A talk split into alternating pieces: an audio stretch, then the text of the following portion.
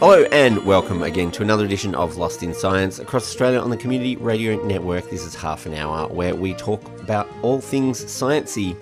My name's Stu, and on this week's show, I'm going to have a little chat about the Cassini probe, who's coming to the end of its life up there around Saturn, swinging around. Uh, and they've got a big finale planned for the Cassini probe. They're going to crash it into Saturn. Whoa. Oh, there's a good reason for that, though. Oh, there. Yeah. Well, they, they can't just leave it lying around up there. Yeah, it'll, yeah. it'll get uh, you know, get in the way of other probes, possibly. I'm looking forward to hearing about this because I want to know what it's like. Is it going to be taking measurements on its on its way into crash landing, or is it going to be taking photos? Like what, or is it just going to be going whatever out? they can squeeze out of it. But uh, yeah, I'll, I'll talk about what it has Yeah. been doing as well. So yeah, a bit on that later in the show. Claire, what have you got for us? Um, well, after your story last week, Stu, about um, methods that uh, athletic organisations use to test for um, uh, being female or letting female participants into um, events, it got me thinking about um, sex determination in general. So, you know, you've got the XX and the XY chromosomes in humans. Yep. But it's actually much more of a spectrum than that in humans, and then also how sex is determined in other animals. So I'm going to be looking at that. Interesting. And Chris, what have you got Well- in store? I am going to be speaking to some special guests. Um, I'm speaking to astrophysicist Alan Duffy and journalist and podcaster Cara Santa Maria about their show, which they're calling Beyond the Eye, uh, which is coming to Melbourne uh, on the 17th of November this year. Is that I E Y E or Yeah, I? EYE. It's not like some sort of, you know, metaphysical, Metaphysical, yeah, about, psychological. about yourself. I'm assuming it's to do with like forms of astronomy, but they're going to tell me what it's all about. So you, we'll all find out together what this is all about. Fantastic. Well, we can't keep an eye on that, but keep an ear out for it anyway.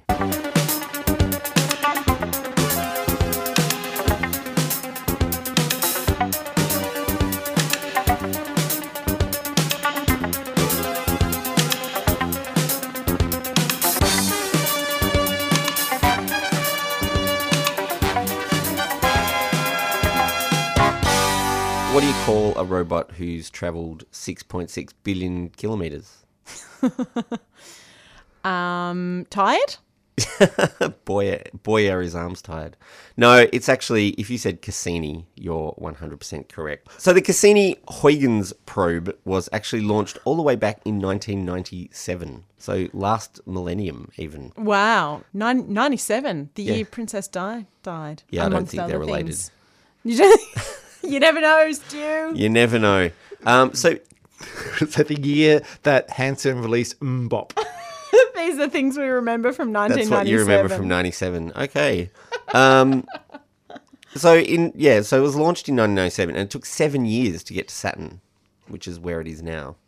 Um, and it flew past Venus and Jupiter on the way. Actually, didn't just fly past them; it used the gravity of Venus and Jupiter to speed it up, so it could get to. Did it Saturn do like quicker. a like a slingshot? gravity slingshot? Yep. Um, did on Earth as well. So it actually went to Venus and then came back to Earth and then went to Jupiter and then went to Saturn. really? Yeah, so it was a sort of a Ping pong ball, yeah, it was uh yeah like pinball. pinball. Yeah. Pinball.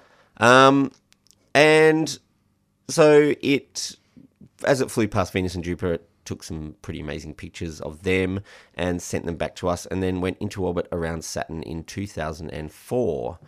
And in 2004, also, the Huygens probe separated from the Cassini orbiter and landed on the surface of Titan and sent back the first pictures from the surface of that satellite. And that is still the furthest landing of any Earth launched spacecraft ever made, which is pretty, Wow. pretty cool. Um, and then the Cassini stayed in orbit around Saturn and has been sending back pictures and other information to Earth ever since. So they named Cassini after an Italian astronomer who discovered Saturn's rings. And the Cassini orbiter was sent to get a closer look at those rings so we could actually have a better understanding of what they are and also what they look like really close up because it is really close to the rings. Um, but as well as getting a close look at the rings, Cassini also discovered seven new moons around Saturn that we hadn't seen before. Are these like the shepherd moons that keep the rings in check? Some of them are, and some of them were just kind of hidden. But yeah, they're they're sort of making the gravity fields that are keeping those rings in place. Um, but so yeah, so these seven moons were actually unknown. But then when they saw uh, all these seven moons, they actually looked back over some old photographs from the Voyager 2 mission and realized they already had a photo of one of them uh, called Pallene, and they didn't notice that it was a moon when Voyager sent that photo back. But they sort of went, "Oh, look, we've already got a picture of this one from from an early. here's, here's one we took earlier." It's like um, astronomical CSI. Yeah, like forensic, Forensic uh, moon discoveries. um, so the primary mission of Cassini was only meant to last four years, so it should have finished ages ago. Um, Wow. but it's been extended a couple of times, um, and Cassini has exceeded expectations and continued to function well beyond its expected lifespan. I don't know if I if I um finish something four years later, I don't think I'd be exceeding expectations. Yeah, but it was only meant to do. Oh, okay, okay. So it's done more years. than it was It's done to. more than it was It meant wasn't. to do. It wasn't late. It wasn't like tardy. No, no, no, no, no. Its four-year mission was the original lifespan. And it's and it's up to 20 years now. well, 20 years after it launched, but it, w- so it was Oh, meant. okay. Its original It took mission should have finished in 2008. So it's Okay. nine years later, and it's still still doing stuff. Although it did actually uh, lose some of the photos that the Huygens probe sent to it from Titan Cassini. because of a software error. Oh, So it was actually something wrong with the software. I think you know, got the blue screen of death on its uh, on its. Well, it would have been That- It would have been launched back- Spinning wheel of. like, well, I'm just thinking like if it was launched back in the nineties, um, then maybe it was launched like with film camera and it lost on the way to the chemist shop or something like that to get it developed. Which um was running which- Windows Yeah, which Windows operating system was it back then? So the information it has collected has been wide and varied, including measuring the rotation of Saturn itself, which they have done from Earth, but they just wanted to see up close if it was, you know, if it matched up.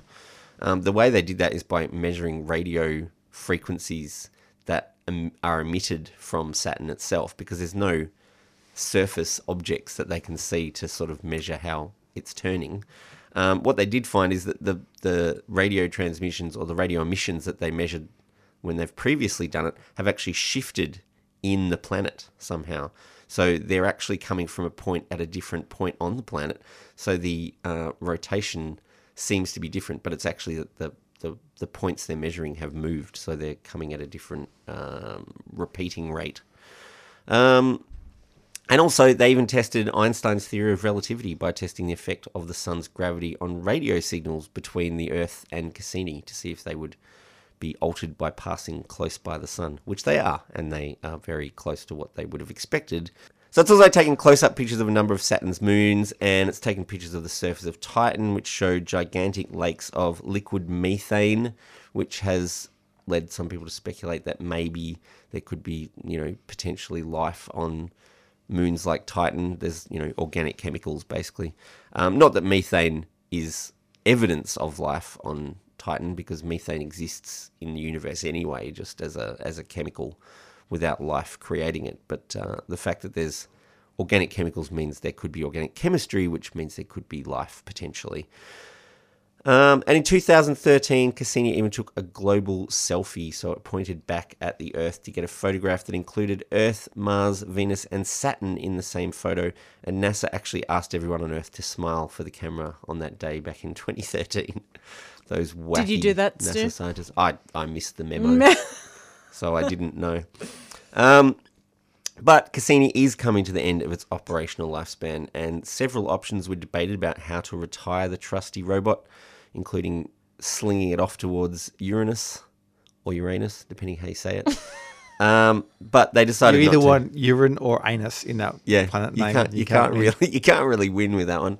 Um, but what they have decided to do is to send it into Saturn's atmosphere. Uh, so the effect of the gas giant on the robot will be basically to vaporize it in a matter of seconds. Oh dear. So um, it'll be traveling at 112,000 kilometers an hour Wow. as it passes multiple times through the gap between the rings and the, the atmosphere of Saturn itself, um, which they've never actually had a close look at. So they assume there's nothing in that gap. If there is stuff, if there's even little particles of dust, it could actually destroy the probe Wow. before it gets into the atmosphere. So isn't one of the reasons they're doing that because the chance that on some of Saturn's moons there could be life, and you don't want an Earth thing floating around and possibly crashing into a moon and Contaminating ruining- it. Yeah, contaminating it essentially. Mm. Yeah, so basically. better to destroy it than yeah leave it open for But they, you doing know, damage. they they will obviously collect any data that that the probe Yeah, can absolutely send as back well, as it's falling into the atmosphere because we really they, they really don't know what's in that atmosphere. They Yeah. they know that there's a there's a probably a solid core in there, but they don't even know how big that is. So it'll uh, the measurements it takes as it's falling will actually give them some information. So just I guess uh, you know a little thank you to the Cassini and Huygens probes who have boldly gone where no one has gone before. Science, the final frontier.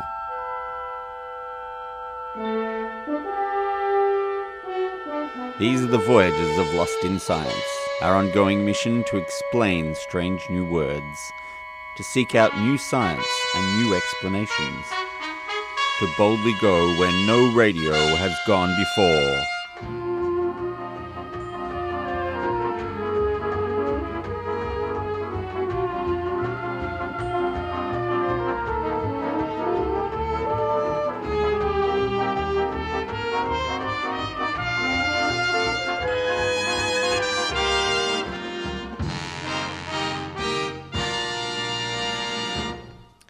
So, Stu, your story last week, um, it was about methods that um, you know the Olympics and other um, athletic and sports organisations use to test women as, as to whether they can actually participate in a, in events as women, right?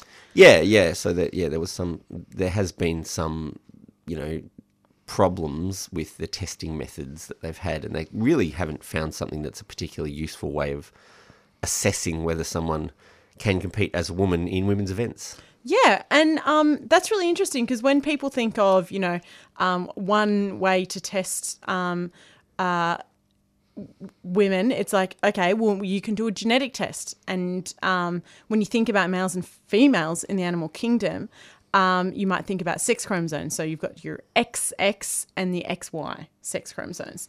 Now, um, the XX chromosomes being the ones that are typically associated with the female sex, and the XY associated with male sex. Um, but like most things in nature, it's much more diverse and complicated than this simple binary sexual determination. Um, and something that I think um, we should probably be celebrating a little bit more.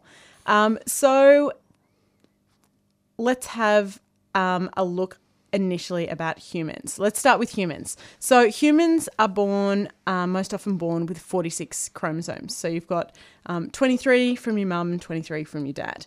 Um, and in these chromosomes are all the genetic material you'll ever need. Now, one of these pairs is called the sex chromosomes, um, and these are the um, X and the Y sex chromosome. So you get an X chromosome from your mum, and you either get an X or a Y chromosome from your dad. So in um, most cases, your sex will be determined, um, yeah, by your dad. So males So are it's, the, it's the genetic material you get from the male parent that Yeah. determines which sex you end up with. yeah, in most cases. Right. Um, so yeah, so males are responsible for genetically determining sex, as each sperm cell will either have either be carrying an X or a Y. Right.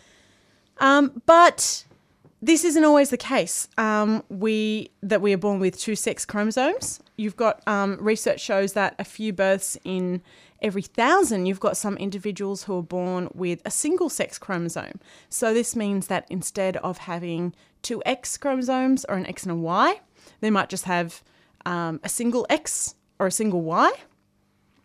Um, uh, and also, some people may have more sex chromosomes than two. So you might have people that have three X chromosomes, um, or one X and two Y, or two X and one Y. Um, so there's quite a lot of variation, and um, you know, just simply having two X and an X and a Y doesn't necessarily determine um, how um, your like what your bi- biological sex is going to be. So do, how, how do they manifest physically as um, the physical characteristics of the people with those extra ones or the the fewer ones than? Yeah, well, it, it, it really depends on um, on what chromosomes they have and how um, like it's it's it's um, dependent on I guess um, the hormones and then the pathways that those hormones then um, interact and then what sort of um, um, what the sexual organs end up. So uh, yeah, I don't know. it could be a range of things basically. It could be a range saying. of things. Okay. Exactly. Um, so, so there are some males who are born um, XX because there have been, um, hang on. Oh, yeah, all right. So some males are born XX as well. Um, but because they're like, but they end up as males because um, part of the sex determining region on the Y chromosome is translocated onto the X chromosome. So you've got um, a male that is presenting as XX, but um, part of the Y chromosome is being put onto a X chromosome.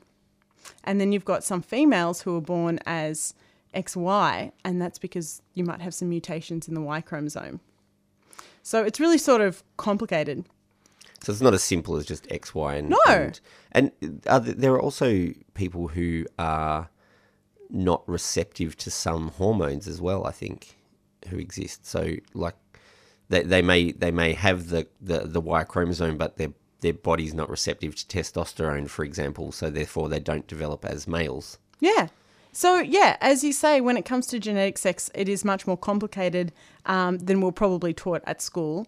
Um, not only are there genetic females who are XX and genetic males who are XY, but rather, yeah, like you say, you've got this range of chromosome complements and you've got different hormone balances um, and bodily variations that are going to be determining sex. Um, so that's humans. And then the rest of the animal kingdom is even more diverse and interesting when it comes to genetic sex determination. So, grasshoppers, cockroaches, and other insects have a similar chromosomal setup to us. Um, I don't know how that makes you feel, but they do. Oh, I'm fine with that. You're fine with They, that? they, they can share they can share their chromosomal setup. So, um, females are XX and produce eggs that contain um, an X chromosome, but the males, um, instead of being XY, uh, they um, they have no sex chromosome. Oh, they they have one X chromosome and then no other chromosome. So, if you're a female cockroach, then you'll be XX, but if you're a male cockroach, you'll be XO, where the O Is is the negative. presence Is nothing. is is the absence of of a second chromosome. So they're really just X, Yeah, right? yeah, but they're exo. That's how that, that's how the notation goes. That's how the notation goes. Yeah. Yeah. yeah, Just to show that there is the absence of something that is present in in the um in the female. Yeah. Yeah. Um, another type of sex determination is via the female instead of via the male sperm, like humans. So, birds, insects, um, like butterflies, frogs, and snakes, and some species of fish have this type of sex determination. So, um, in this um, in this sex determination, female gametes, um, or female eggs, I guess, can either contain a Z chromosome or a Y chromosome. And male gametes only contain a Z chromosome. So females are ZY, like the equivalent would be XY in, um, oh, sorry. So for these species, females are ZW and males are ZZ. Right. so it's just kind of flipped. Yeah, it's just sort of flipped. Yeah, It's funny that insects have a mixture of both. it is, isn't it? But I guess insects, you know, are just as diverse as um, vertebrates. And Well, they're more diverse than vertebrates. There's more insects than anything else. yeah, So that they have the original version of everything, and we're just pro-insect copying them. agenda here. you're very um, backbone centered. Yeah, I am. I am. You are backbone Ver- centered. vertebrate centric. yeah, I, yeah. I am chordate prefer, preferred. yeah. Um, but and lastly, because it is so cool, you've got um, environmental sex determination. So turtles and crocodiles um, in both of these species, sex is determined by the temperature um, of the eggs at a certain time in incubation. So, at a certain time in incubation, um, uh, when the eggs are incubated above a certain temperature, those eggs will develop into one sex, um, while the eggs incubated below a certain temperature will develop into the other sex. I've read about this, and this is actually maybe going to cause some problems if the climate gets warmer. That Yes. all of the eggs will turn into one sex and not the other. Yeah, it's it's pretty problematic. If you can imagine a turtle going to nest on a beach, um, and that beach is now four degrees hotter than it was 20 years ago, then um, and you've got a pretty narrow range um, that of sex determination, then um, yeah, unfortunately, you're probably going to get a skewed um, breakup between the sexes of of the of the um, turtles. Yeah, so rather than being 50-50 or whatever it is in turtles, it'll end Yeah, up it'll all be being skewed. Yeah. Or there'll be selection pressure to lay their eggs in different spots or something yeah, like that. or yeah. at or at different times. Yeah. yeah, yeah. But that, I mean, that's going to take time for those turtles to adapt to that. Um, yeah. So really, in nature, ge- um, the genetic sex of indiv- individuals comes about through so many different ways. Each are quite fascinating, complicated, and hugely diverse. Across Australia on the Community Radio Network, you're listening to Lost in Science.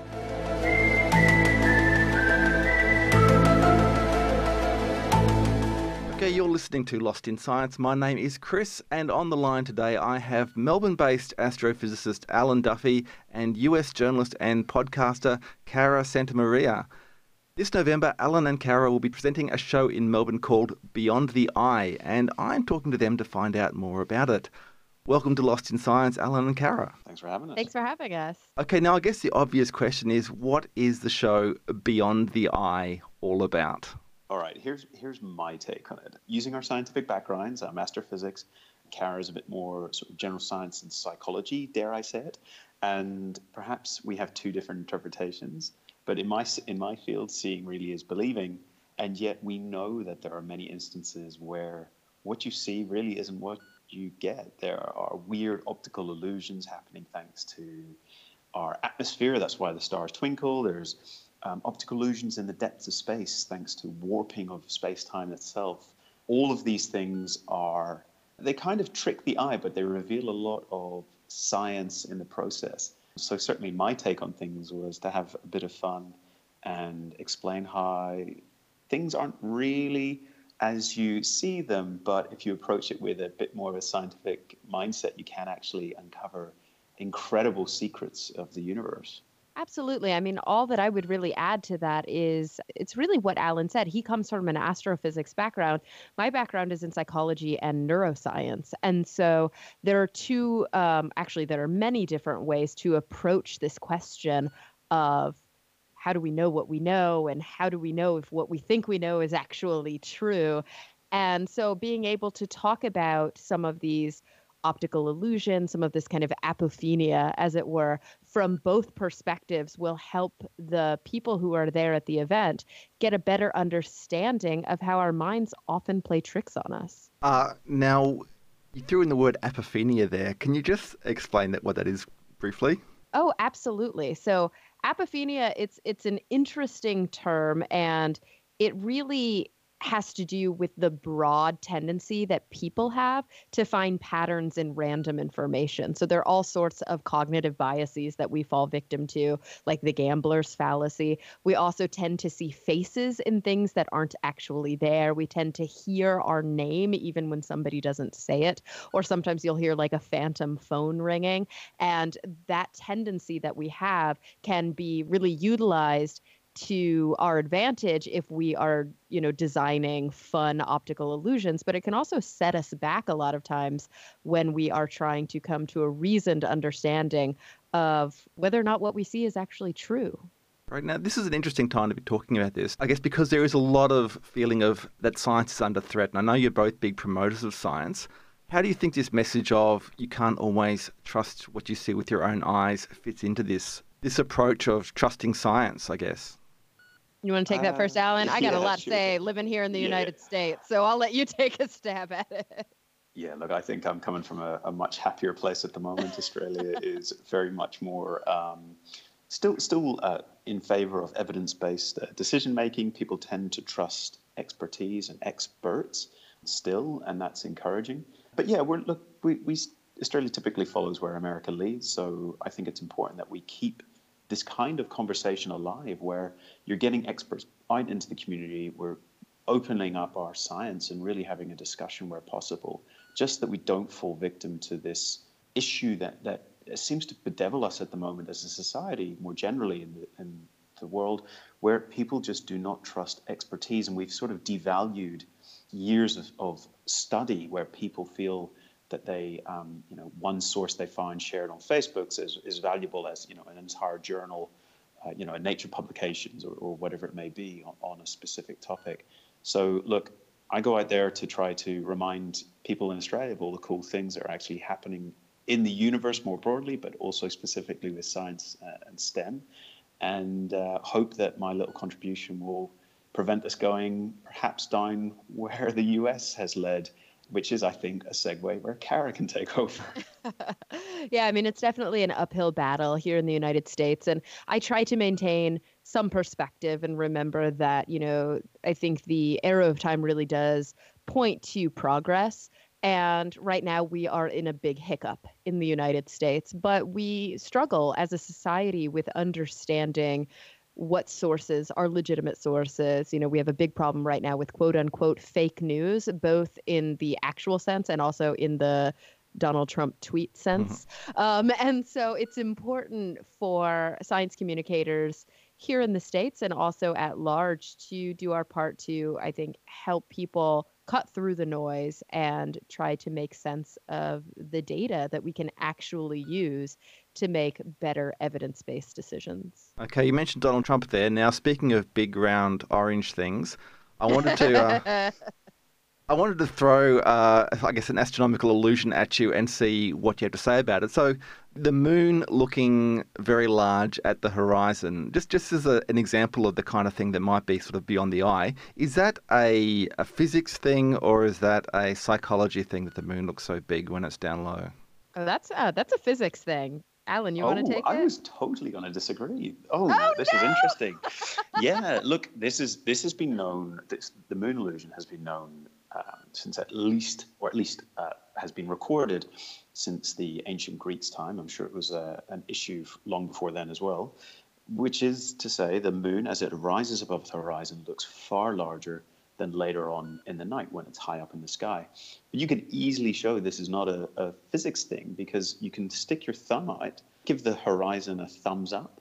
Um, so really, you know, stretch out your arm and look down your arm and with your thumb up, see how much of your thumb it takes to cover the moon. And it's about it's about the nail, basically, will cover the full moon. And then you try that same experiment later on in the night when it's high up, and your eyes are telling you it is tiny relative to what you saw when it was rising above the horizon. And you look and you see how much of your thumbnail does it take to cover, and it will be the exact same. It has not changed in size. But psychologically speaking, it's I do this all the time because I still cannot believe it's true because it feels like it's the biggest object you've ever seen when it's rising, but it's entirely in the eye. So, Cara, what do we think about that? well, that's so funny because when I heard him ask about the moon, the I I thought that he was asking about why it looks redder at the Hawaii, at the ah. horizon, ah. oh, not why no. it looks larger. And that's the first thing I jumped on was that's physics. That is physics. That I'm pretty certain. Yeah. that, yeah, yeah, yeah, for sure. Yeah.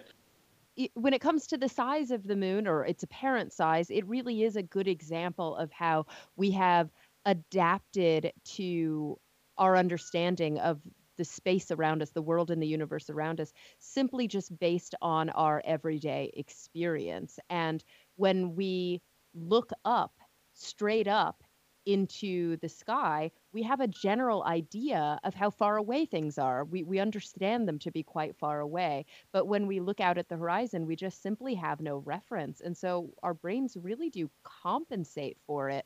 The moon is clearly far away when we look at the at the zenith or at the um, at the horizon, but we force it to look larger because generally speaking when we look in that direction things are closer to us it's so funny how we can make these decisions without even knowing it and they actually do distort our perception of reality Mm. And which is, I guess, a simple scientific measure, as, as simple as sticking your thumb out. That's what you need to look at rather than just trusting what your first impressions are. Absolutely. And sometimes it's not that simple, right, to debunk um, as just a, a quick and dirty test. Sometimes we actually have to um, develop some visual justifications in order to determine whether or not what we are seeing is really what we're seeing. You know, imagine finding a face in a pattern. We'll look up at the moon. There's a man in the moon, right? But if you look at the moon from a different angle, all of a sudden that completely dissipates. So sometimes you need another frame of reference or another um, piece of evidence in order to to change your perspective a bit. Brilliant. Okay, well, it sounds like there's a lot of um,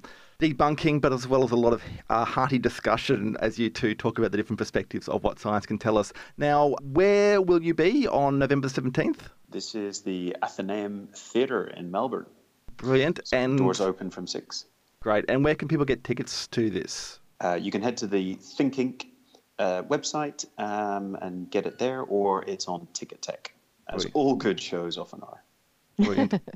okay, well, we will put a, um, a link up on our website as well. That as well. I think um, it's thinkinc.org.au where the ink has got a C in it. Well, look, thank you very much both for joining us, uh, Alan Duffy and Cara Santa Maria. And I look forward to yeah, your show in November. Thank you so for us. much.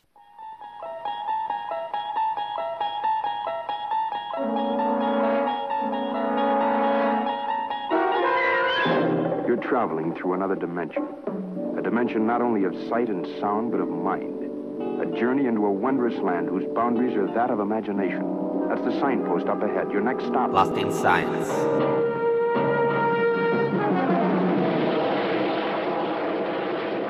So that brings us to the end of another show. Now we just got a listener get in touch with us to uh, to inform us that our uh, story on insects recently was um, maybe not as accurate as we'd like. Well, he's not saying it's not accurate. I think it's just a different perspective on it. Um, so this is not just any listener, by the way. This is our our radio colleague John from Bigger.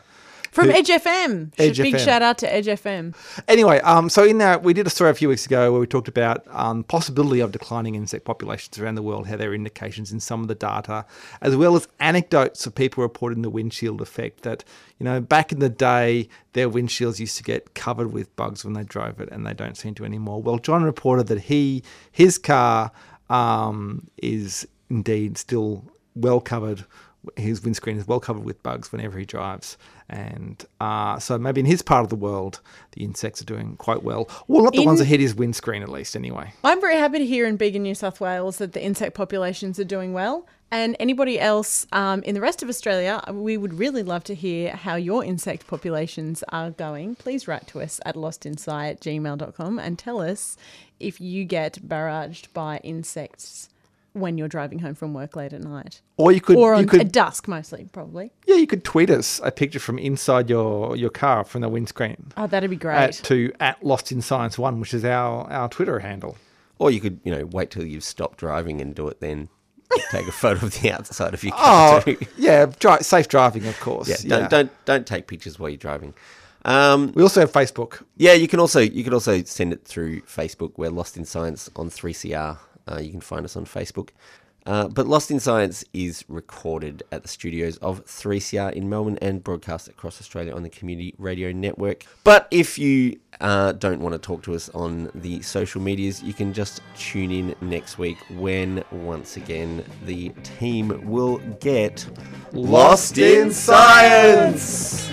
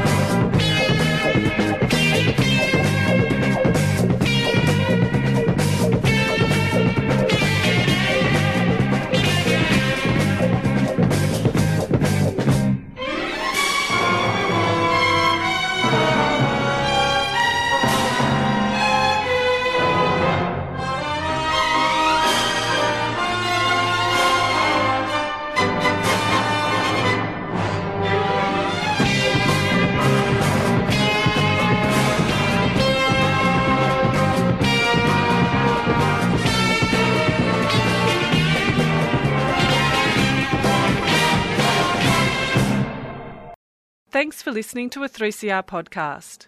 3CR is an independent community radio station based in Melbourne, Australia. We need your financial support to keep going. Go to www.3cr.org.au for more information and to donate online.